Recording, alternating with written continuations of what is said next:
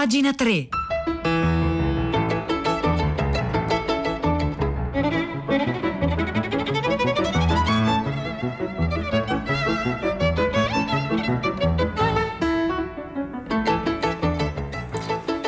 Buongiorno, buongiorno, un caro saluto Edoardo Camurri e benvenuti anche questa mattina a pagina 3, la nostra rassegna stampa delle pagine culturali dei quotidiani, delle riviste e del web. Sono le 9 e 3 minuti di oggi, giovedì 23 luglio e noi iniziamo allora immediatamente la nostra rassegna stampa e lo facciamo partendo ehm, da un, un pezzo, di, da, una, un'anticipazione di un libro che ne dà conto l'indiscreto.org, indiscreto.org ed è l'anticipazione di un testo, beh, di un dei più grandi filosofi eh, della scienza italiani di questi anni, cioè Giulio Giorello, ci ha lasciato da poco, Radio 3 ne ha parlato moltissimo, ha parlato moltissimo della figura eh, del grande Giulio Giorello. Ecco, eh, Raffaello Cortina Editore ha pubblicato questo piccolo libro intitolato Di nessuna chiesa, la libertà del laico. Ecco, poi il titolo che Indiscreto ha dato a questo intervento di Giulio Giorello è eloquente, importante. L'indifferenza può aiutare la tolleranza. Ecco, in una certa misura le riflessioni di Giulio Giorello che andremo a leggere sono un elogio eh, di una parola, indifferenza, che spesso invece riteniamo negativa, che ha una valenza negativa e, e disturbante. No?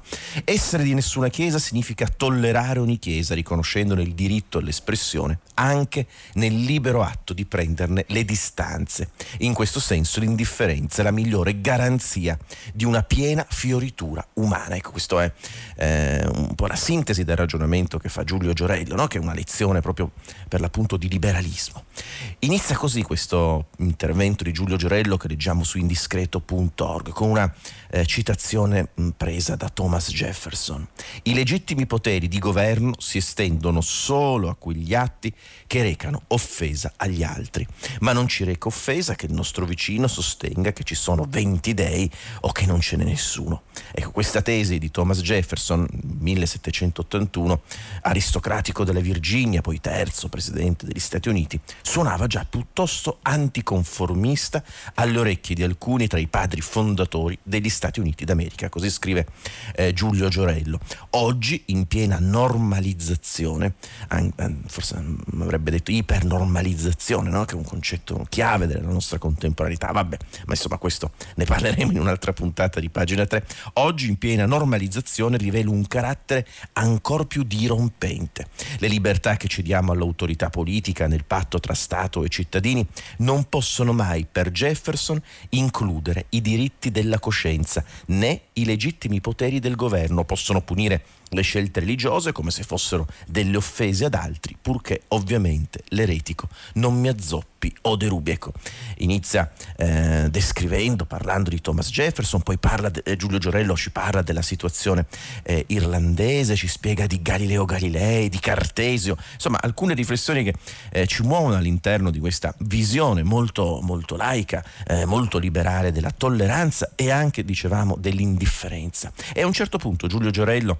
eh, scrive, la tolleranza non è un'utopia irrealizzabile in, alcun luogo e in alcun tempo, ma uno strumento efficace perché possa nascere e conservarsi una società libera e aperta. Libera in quanto ammette per qualsiasi opinione o forma di vita il diritto a una pubblica difesa. Aperta in quanto è costitutivo del patto il rispetto di chi opta per entrare come di chi opta per uscire. Occorre ricordarlo oggi più che mai perché da destra come da sinistra, da reazionari come da progressisti, da chierici come da laici, la tolleranza viene sospettata di paternalismo, condiscendenza e più o meno eh, celato senso di superiorità. Beh, in effetti sì, la tolleranza non va più tanto di moda, ecco, come, come principio eh, per determinare, come strumento, come dice giustamente Giulio Giorello, per determinare la nostra vita pubblica. No?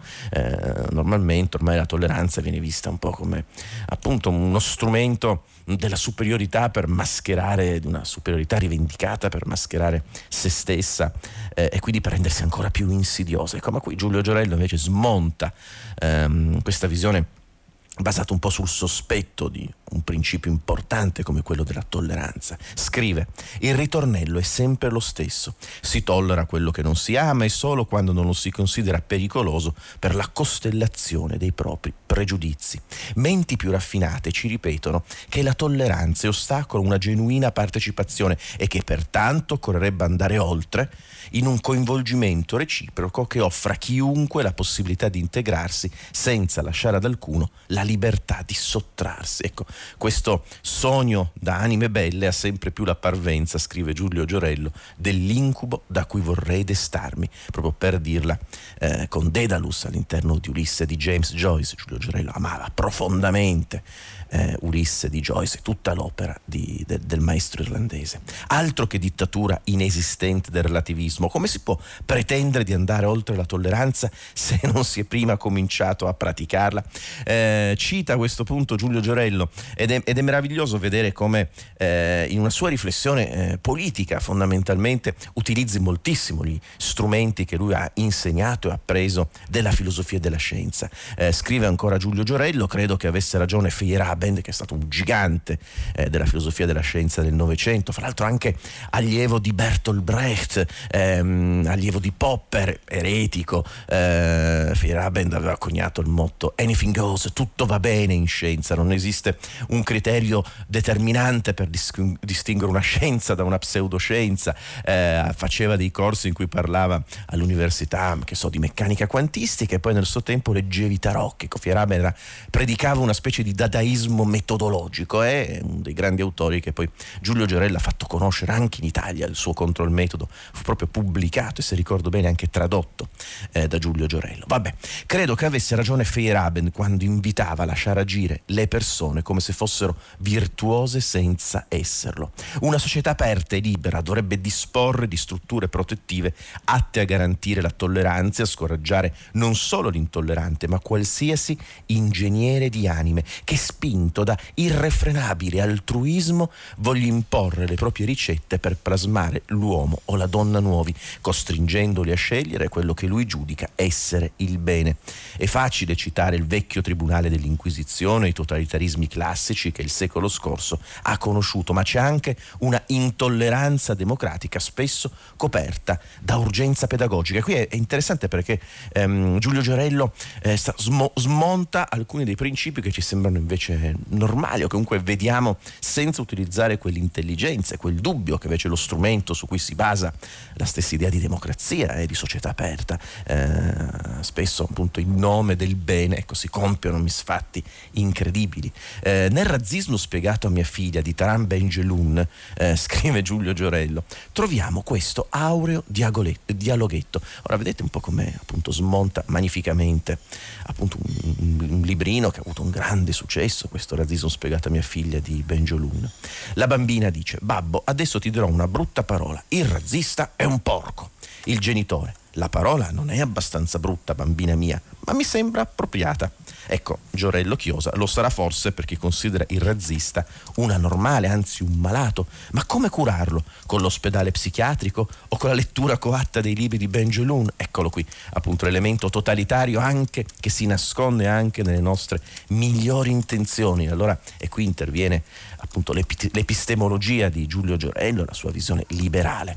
La società a cui penso, scrive, dovrebbe essere deputata intervenire con la massima efficacia su chiunque, razzista dichiarato o meno, nuoccia agli altri, minoranze o maggioranze che siano, ma non a stabilire sanità e follia, a modellare mentalità e a frugare nelle coscienze. E mi dà motivo di gioia che qualsiasi forma di apartheid venga smantellata, anche col ricorso all'uso della forza.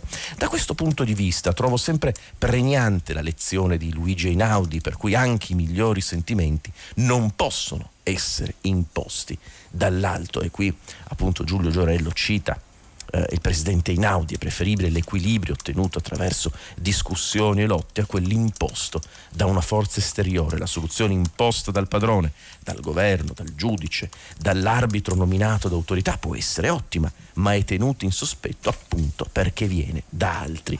Bisogna lasciare rompersi un po' le corna alla gente perché questa si persuada che lì contro c'è il muro e devono darvi di cozzo. Nella lotta e nella discussione si impara a misurare la forza dell'avversario, a conoscerne le ragioni, a penetrare nel funzionamento del congegno che fa vivere entrambi i contendenti. Ecco, l'idea di una eh, democrazia liberale che si basa per l'appunto sul perenne confronto, anche scontro dialettico, che mi, dà anche un po' la misura di quanto questi principi della società liberale assomigliano ai principi eh, della ricerca scientifica, della filosofia della scienza, o come nello stesso tempo abbiamo, siamo stati in grado di stabilire dei principi del metodo scientifico perché eh, viviamo in una società liberale. Ma insomma, molte sono le riflessioni che noi possiamo leggere in questo intervento di Giulio Giorello che indiscreto.org ha pubblicato ed è un intervento tratto da questo libro che Raffaello Cortina ha appena, fatto, appena pubblicato di Nessuna Chiesa, la libertà del laico. Allora, eh, questa mattina, se volete, al 335 5634 296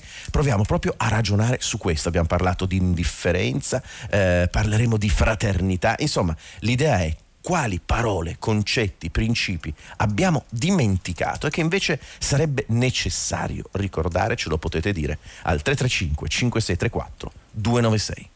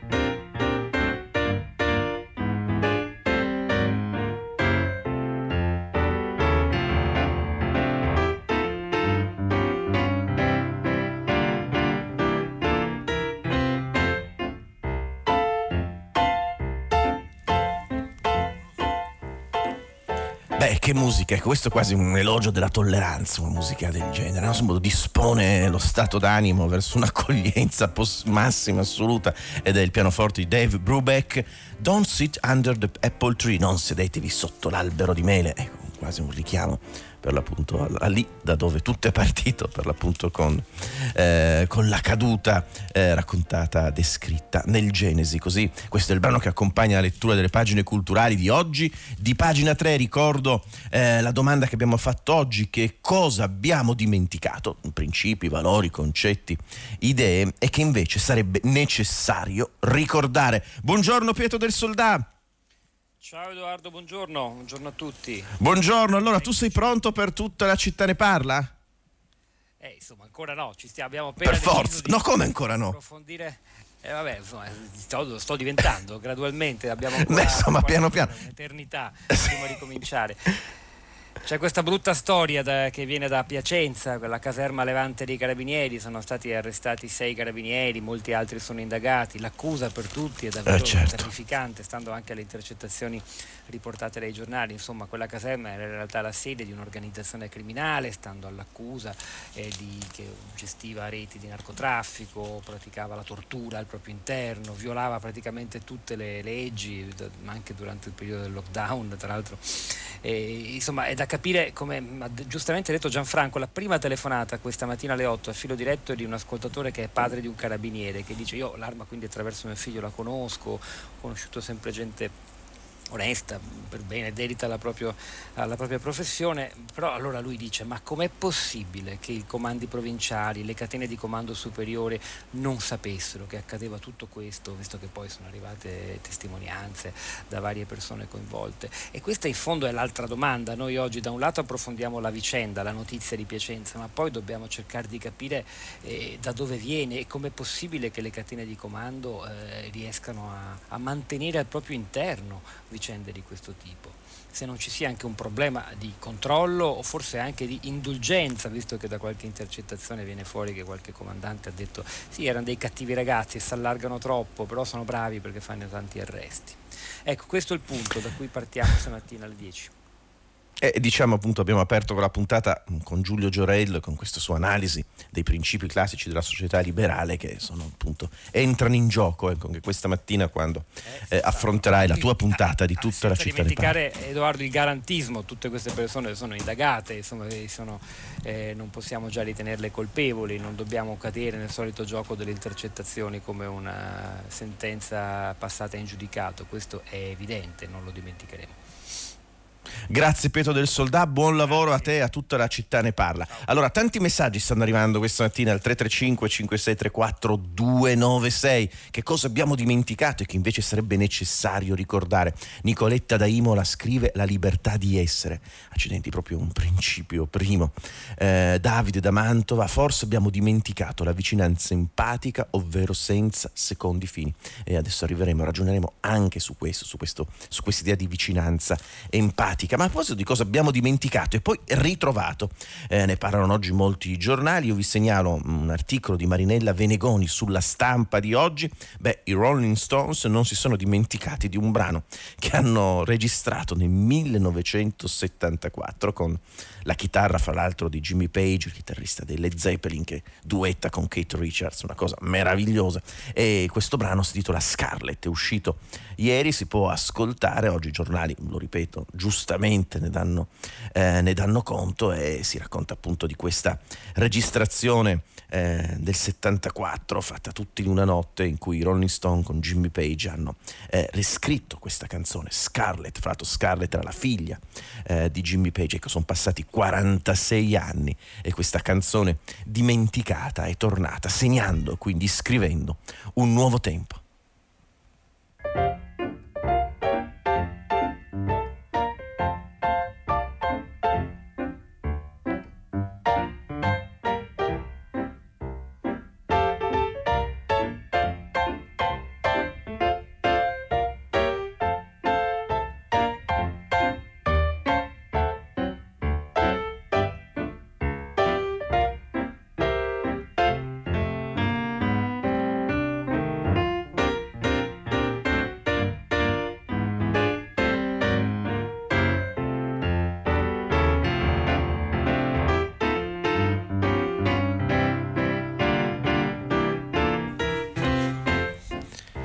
E abbiamo il brano Don't Sit Under the Apple Tree 2004, Dave Brubeck. Fra l'altro questo brano poi è una storia bellissima perché tutto questo album fatto da Dave Brubeck eh, in realtà arriva da... Eh, sono rifacimenti di brani popolari no, cantati durante la seconda eh, suonati durante la seconda guerra mondiale. Anche qui si recupera una memoria eh, passata ed è un po' il tema della puntata di oggi, lo abbiamo visto, che cosa abbiamo dimenticato e che invece sarebbe necessario ricordare. Eh, abbiamo dimenticato, scrive Assunta, la pazienza, la calma, l'umanità, tutti corrono calpestando tutto quello che si trova nella loro strada. Beh, insomma, che traffico. Laura da Torino, l'ascolto, abbiamo dimenticato la generosità, la rinuncia, l'accontentarsi, Abbiamo dimenticato il principio di eternità dello spirito, ci scrive, ci scrive Stefano da Parma. Ecco, eh, è interessante, interessante, parlavo ieri con un amico appunto che ci diceva quanto sarebbe importante recuperare certi principi dello stoicismo, eh, di, di, questo elemento di, di incapacità di, eh, di, resistere, di avere un pensiero lungo, la durata per l'appunto, no? l'idea della durata quanto è anche fondamentale. Quindi grazie per i messaggi che arrivano e adesso noi leggiamo da vita.it un intervento di un importante sociologo e filosofo francese Edgar Morin, ehm, cioè un intervento e una recensione dell'ultimo libro eh, di Edgar Morin eh, dedicato per l'appunto alla fraternità, la fraternità perché resistere alla crudeltà del mondo, eh, pubblicato da Ave, un editore romano. Quindi Marco Dotti su vita.it ci racconta eh, di Edgar Moreni, di questa sua riflessione sulla fraternità. Ecco, un principio che è stato dimenticato, la rivoluzione francese, la nostra diciamo, modernità si regge, mm, lo sappiamo, sui principi di uguaglianza, di libertà e di fraternità, mentre sull'uguaglianza, sulla libertà abbiamo ragionato moltissimo e si continua a ragionare moltissimo, la fraternità viene un po' dimenticata, un po' rimossa, ma è centrale. Eh, Edgar Morin in questo, in questo libro lavora proprio sul concetto di fraternità. Libertà, uguaglianza e fraternità non si integrano autonomamente. La libertà, se non si coniuga con la responsabilità, può distruggere l'uguaglianza. È il caso del liberismo economico. L'uguaglianza, se diventa ideologia, può compromettere la libertà. Il problema, osserva Edgar Morin, è saperle combinare. Resta aperto il tema della fraternità che non si può né imporre per decreto né sanzionare per legge, ma deve nascere dal basso, soprattutto ora per dar forza a un nuovo mutualismo. Ecco, eh, ogni società si basa eh, su dei principi fondanti, e questi principi fondanti eh, però poi l'abbiamo visto anche con l'articolo di Giulio Giorello, insomma sono sempre pericolosi perché sono veicolo di valori che possono sempre essere imposti dall'altro e qui eh, vediamo poi la riflessione che fa, che fa Edgar Morin. Eh, scrive Marco Dotti su vita.it, si possono punire per leggi discriminazioni, ingiurie, imporre uguaglianze formali di ogni ordine e grado e favorire ogni sorta di libertà, ma non è possibile fondare la fraternità né imporla per decreti e ingiunzioni esterne. Anzi, il prezzo da pagare per ogni libertà garantita dall'alto e per ogni uguaglianza sancita a colpi di emendamenti e cavigli è spesso proprio la fraternità, lemma dimenticato, nodo irrisolto del moderno che riaffiora in ogni frangente critico. Sulla fraternità si regge o cade tutto ciò che variamente chiamiamo società civile, sociale, corpi intermedi, comunità. Ecco, eh, Edgar Morin poi in questo libro dice, sto ancora seguendo mh, mm, la riflessione di Marco Dotti su vita.vit, eh, che libertà, uguaglianza e fraternità non si integrano unicamente tra di loro, al contrario di quanto avviene nella Trinità cristiana, no? eh, sono complementari ma non si riescono a integrare, di conseguenza il loro equilibrio è fragile, richiede un'attività continua di tessitura e di interconnessione. Ecco, ehm, appunto questo libro, eh, La fraternità perché, delle edizioni Ave, dice eh, per il sociologo e filosofo francese dire in noi, ecco l'importanza del noi in questa riflessione che fa Edgar Morin, significa primariamente porsi una questione sul soggetto. Si potrebbe pertanto sostenere che la fonte della fraternità risieda in una ontologia intimamente re- relazionale appunto il rapporto tra l'io e il tu. E qui è interessante, no? perché se volessimo fare un po' un salto in avanti in queste riflessioni, quanto nel pensiero liberale sia importante il concetto di individuo, no? anche un'idea eh, essere una specie di astrazione, di idealizzazione del soggetto nel nostro tempo, come Edgar Morin in questo ritorno invece a un principio più continentale di riflessione filosofica parlando appunto di ontologia, di soggettività, di questo io e tu, che fra l'altro era il titolo eh, di quel libro meraviglioso di Martin Buber, uno dei grandi pensatori del Novecento, ha lavorato tantissimo appunto sulla, sulla, mistica e sulla tradizione mistica dell'ebraismo, appunto nell'io e tu cercava proprio di costruire un'altra ontologia, un'ontologia che si emancipasse dall'elemento violento greco e che guardasse un po' più a, a Gerusalemme per certi, aspetti, per certi aspetti, in una specie di altrimenti che essere possibile. Ecco, è interessante appunto leggere, mettere insieme eh, queste riflessioni, quella di Moren come quella eh, di Giulio Giorello, perché appunto mostrano no, l'ampio raggio all'interno del quale accadono le nostre riflessioni sulla contemporaneità. Allora 335 5634 296 che cosa cosa abbiamo dimenticato e che invece sarebbe necessario ricordare. Tanti messaggi, la lentezza, ci scrive un'ascoltatrice o un ascoltatore, eh, abbiamo dimenticato il senso dell'umanità verso l'altro, abbiamo dimenticato le sorgenti sostituite con le fonti, ci scrive Francesco e questo non è male. Abbiamo dimenticato il diritto del più essere di cui parla René Domal. Wow, abbiamo parlato ieri di René Domal, autore del Monte Analogo, ma non solo della grande bevuta, del potere della parola, eh, lavorava con Simone Weil eh, sullo, sullo, studio delle filosofie orientali, traduttore. Insomma, eh, Buongiorno Camurri, mi scrive Claudio da Vercelli, forse abbiamo dimenticato che il jazz è la musica più inclusiva dell'universo, quindi viva anche il jazz scandinavo, no questo questo non, non, doveva scrivermelo Claudio da Vercelli, e allora noi rispondiamo al, al jazz scandinavo con Dave Brubeck.